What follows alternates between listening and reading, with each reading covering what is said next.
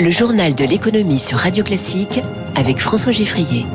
L'économie au scanner de Radio Classique en trois titres. L'Europe impose ses nouvelles règles du jeu aux géants mondiaux du numérique. Paris 2024 veut la médaille d'or de la cybersécurité face à un risque d'attaque massive. Et puis alors que l'inflation grimpe encore, le petit monde du commerce en France s'organise. Nous sommes en direct avec le porte-parole de la grande distribution. Radio Classique. Elles sont 19 pour l'instant. La plupart sont américaines. Google, Apple, Facebook au premier rang, mais aussi le hollandais Booking ou le chinois Alibaba. Les grandes plateformes du numérique qui vont devoir se soumettre à toute une batterie d'obligations, transparence, information des utilisateurs, vigilance sur les contenus haineux. Maintenant que la liste est fixée par Bruxelles, ces acteurs omniprésents dans notre quotidien ont quatre mois pour se conformer aux règles européennes. Bonjour Eric Kioch. Bonjour François, bonjour à tous. Et il y aura des changements bien visibles. Oui, fini les contenus imposés par l'algorithme sur Instagram Désormais, l'utilisateur pourra choisir de les désactiver pour basculer sur un fil chronologique. Amazon devra lui expliquer à partir de quelles informations, quelles données il base ses recommandations de produits. Idem pour Facebook qui devra justifier les publicités qu'il choisit de montrer à tel ou tel utilisateur. Certes, celles basées sur l'orientation sexuelle, religieuse, politique ou l'origine ethnique seront bannies. Jusque-là, ces plateformes se contentaient de demander l'accord des internautes pour exploiter leurs données. Désormais, elles devront, entre autres, publier des rapports réguliers sur les risques associés à leurs services, mais aussi sur leur politique de modération et faciliter le signalement de contenu illicite. Ces nouvelles règles européennes introduites par le texte dit Digital Services Act visent avant tout à mieux lutter contre la diffusion de fake news ou encore de contenus violents. Par le passé, certaines plateformes ont pu favoriser des opérations de déstabilisation. On se rappelle de l'épisode du Capitole aux États-Unis ou encore des vidéos de propagande de Daesh qui se retrouvaient sur des plateformes à forte audience. Ces obligations s'appliquent en premier lieu aussi dépassant les 45 millions d'utilisateurs européens mensuels. Ils ont jusqu'au 25 août pour s'y conformer sous peine d'être sanctionnés d'une amende pouvant atteindre 6% de leur chiffre d'affaires. Mais déjà, certains traînent des pieds, parmi lesquels Spotify, Telegram, Pornhub ou encore Tinder. Oui, eux, ce sont ceux qui pourraient rejoindre euh, effectivement cette liste dans un, dans un deuxième temps. Merci beaucoup Eric Kioch. Alors à ce propos, les deux textes européens dont vous parliez qui régulent les grandes plateformes vont être traduits dans le droit français via une loi sur le numérique, a-t-on appris hier. Elisabeth Borne devrait en faire l'annonce aujourd'hui. Le texte s'attaquera aussi à l'accès des moins de 18 ans aux sites pornographiques, mais aussi euh, mettra en place un filtre anti-arnaque pour signaler euh, les contenus frauduleux. La première ministre euh, qui présente à midi sa feuille de route ou plutôt son agenda social pour reprendre la terminologie du gouvernement. On va revenir sur les chantiers qui s'ouvrent avec la star de l'écho ce matin, François Asselin, président de la CPME, avec nous en direct à 7h15. Mais revenons au numérique avec cette inquiétude forte autour des Jeux Olympiques de Paris 2024, une vitrine pour la France, mais très sensible au risque de cyberattaque entre la diffusion des compétitions, le système d'accréditation des athlètes ou encore de certification des chronométrages et autres résultats. L'organisation des JO évoque des cyberattaques par milliards, 8 à 10 fois plus que les Jeux de Tokyo. Léonard Cassette. Lors des précédents JO d'été à Tokyo, on a recensé 450 millions d'attaques. C'est plus de 800 événements par seconde qui peuvent ensuite générer un incident de sécurité. Christophe Tivet est le directeur de l'intégration technologique chez Atos, le partenaire cybersécurité des JO de Paris. Ça peut être les systèmes de diffusion des résultats au sein de la tribune des commentateurs. La hantise, c'est évidemment que le jour de la cérémonie d'ouverture, au jour d'une compétition, les systèmes s'arrêtent. Billetterie frauduleuse, accès au stade qui s'ouvre ou se ferme de manière intempestive. Pour détecter les menaces et y remédier, ces équipes vont analyser les réseaux sociaux, le dark web, s'appuieront sur des techniques et sur l'intelligence artificielle, car les attaques vont venir du monde entier, comme explique Nicolas Arpagian, spécialiste des risques numériques. Pour euh, s'introduire dans ces systèmes, voler des données, récupérer des volumes financiers, on peut avoir des services étatiques, d'état-major militaire, mais également des organisations criminelles. La robustesse des systèmes va donc être mise à l'épreuve dans des centres de test comme celui d'Atos à Madrid, inauguré en début de semaine. 250 000 heures d'entraînement y sont prévues d'ici le début des Jeux. Les propos rassurants du président Denji ce matin dans le journal La Tribune. À ce stade, dit-il, nous sommes confiants dans le fait que nous passerons l'hiver prochain sans difficulté majeure d'approvisionnement euh, en gaz, déclare Jean-Pierre Clamadieu. Pour l'instant, les indicateurs sont au vert. En moyenne, plus de 150 bateaux de gaz naturel liquéfié débarquent chaque mois en Europe. C'était quatre fois moins avant la guerre en Ukraine. Mais il prévient, il faudra parvenir à retrouver les économies d'énergie de l'hiver qui vient de se terminer. Ça va être l'un des feuilletons des prochaines semaines. On en parlait lundi avec Étienne Lefebvre des Échos. Le taux du livret a doit-il encore grimper cet été au vu de l'inflation? Théoriquement oui, mais la réponse est politique. Et alors que les banques tentent d'influencer le gouvernement, hier, c'est le patron de la Caisse des dépôts, Éric Lombard, qui s'est exprimé contre une hausse du taux du livret A, rappelant que c'est à ce taux-là qu'empruntent ensuite les acteurs du logement social et que nous avons besoin de construire et de rénover des logements. Les marchés, hier, recul du Dow Jones, moins 1%, du Nasdaq, moins 2% et du CAC 40, moins 1,5% à 7531 points. À Tokyo, en ce moment, le Nikkei est en recul d'un peu moins d'un pour cent. Le pétrole vaut 80 dollars 90 le baril de Brent et l'euro est à 1 dollar 0975. La séance boursière marquée hier par les résultats de deux des géants de la tech dont on parlait au début de ce journal de l'économie. Microsoft avec des chiffres trimestriels sensiblement supérieurs aux attentes grâce au cloud. Le cloud lui-même dopé par la montée en puissance de l'intelligence artificielle. Le cloud à lui seul, c'est 28 milliards de dollars de chiffre d'affaires pour Microsoft depuis le début de l'année, plus 22% sur un an. Son moteur de recherche, Bing, désormais amplifié par le logiciel ChatGPT, franchit la barre des 100 millions d'utilisateurs actifs quotidiens. Au total, Microsoft annonce un bénéfice net de 18 milliards de dollars sur le trimestre 15 milliards pour Google, son grand euh, concurrent, Google ou Alphabet si vous préférez. Là, 15 milliards, c'est en baisse sur un an, mais tout de même supérieur à ce qu'attendait le marché. Il est 6h51 et en France, un grand sujet économique domine, c'est la hausse des prix, avec encore de nouveaux chiffres ce matin de l'Institut Circana, plus 17,6% sur un an dans l'alimentaire. Et cela va continuer jusqu'à l'été, jusqu'à 20% de hausse. Ça, c'est Michel-Édouard Leclerc qui l'a dit dans une déclaration hier soir.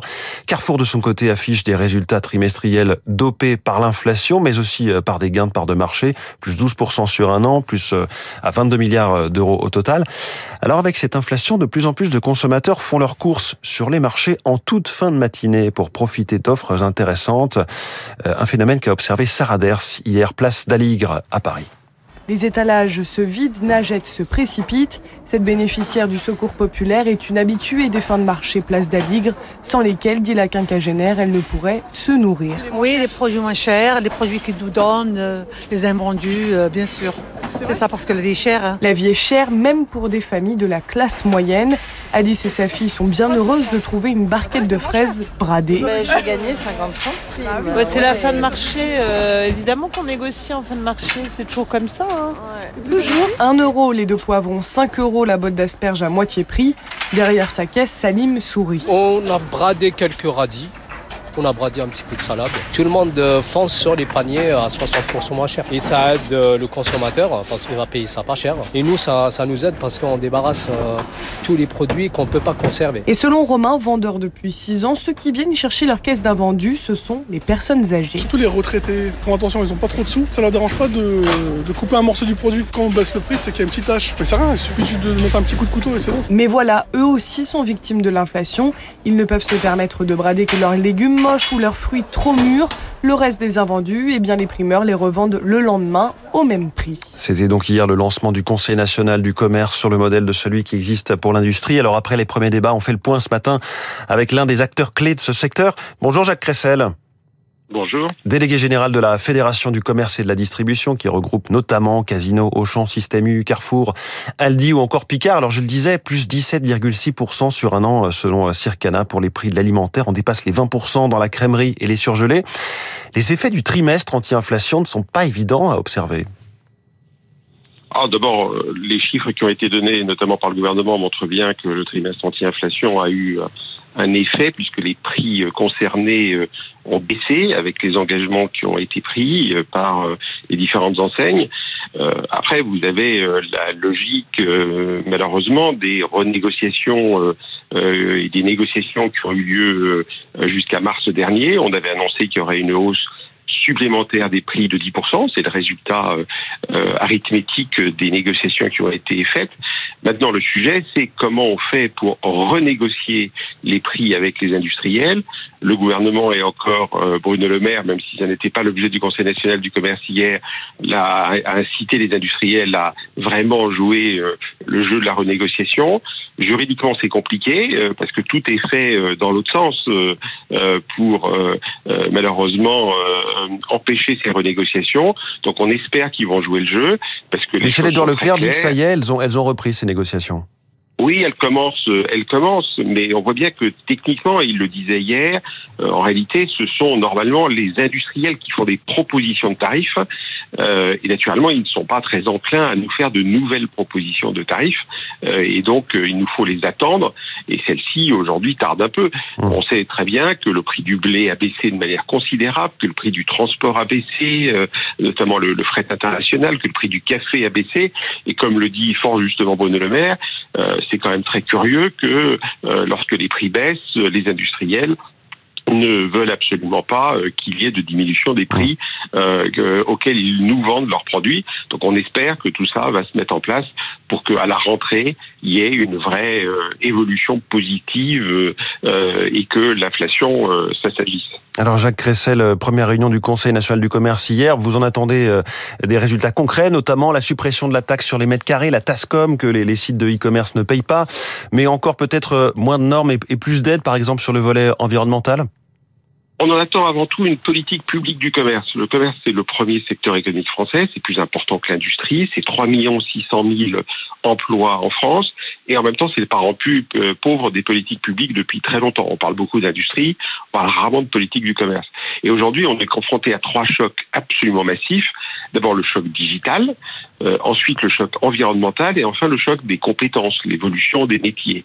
Sur tout ça, il va falloir qu'on investisse de manière considérable.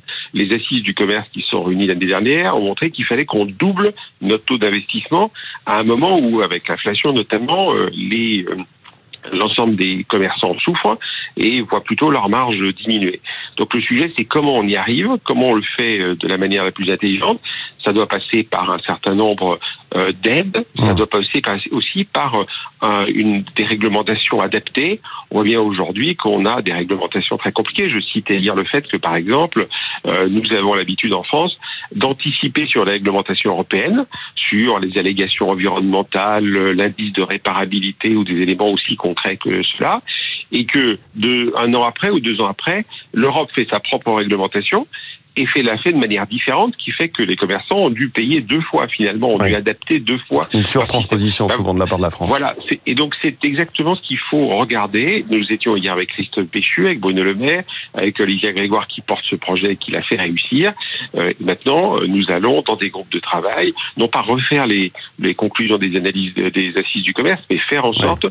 de trouver des solutions très concrètes euh, à l'ensemble des sujets. Un mot, Jacques Ressel, de ces grandes manœuvres autour euh, de Casino en ce moment, qui est endetté, qui a un projet avec Invivo, Xavier Niel, Mathieu Pigas et euh, Moise Alexandre Zouari, mais aussi avec Intermarché et aussi une approche de la part de Daniel Kretinsky. Le, plus important derrière tout ça, c'est que Casino survive? Ah, Écoutez, je ne commande jamais euh. Euh les évolutions en cours de l'ensemble des, des, du, du, commerce, ça, ça ne fait pas partie de ma fonction et naturellement, c'est eux-mêmes qui peuvent simplement vous en parler. Merci, j'aurais posé la question quand même. Merci Jacques Ressel, le délégué général de la Fédération du commerce et de la distribution invité du journal de l'économie de Radio Classique en direct. Ce mauvais signal pour la relance du fret ferroviaire voulu depuis la sortie de crise sanitaire, le train des primeurs qui avait repris du service entre Perpignan et Rungis il y a quelques mois, eh bien il a été arrêté début mars, on l'a appris que cette semaine. Raison invoquée, les grèves contre la réforme des retraites. Le train va finalement reprendre mardi prochain, mais tout de même, deux mois d'interruption sans, sans, que personne ne s'en émeuve, voire ne s'en aperçoive pas très rassurant pour Mickaël Meusnier, conducteur de ce train et délégué CGT.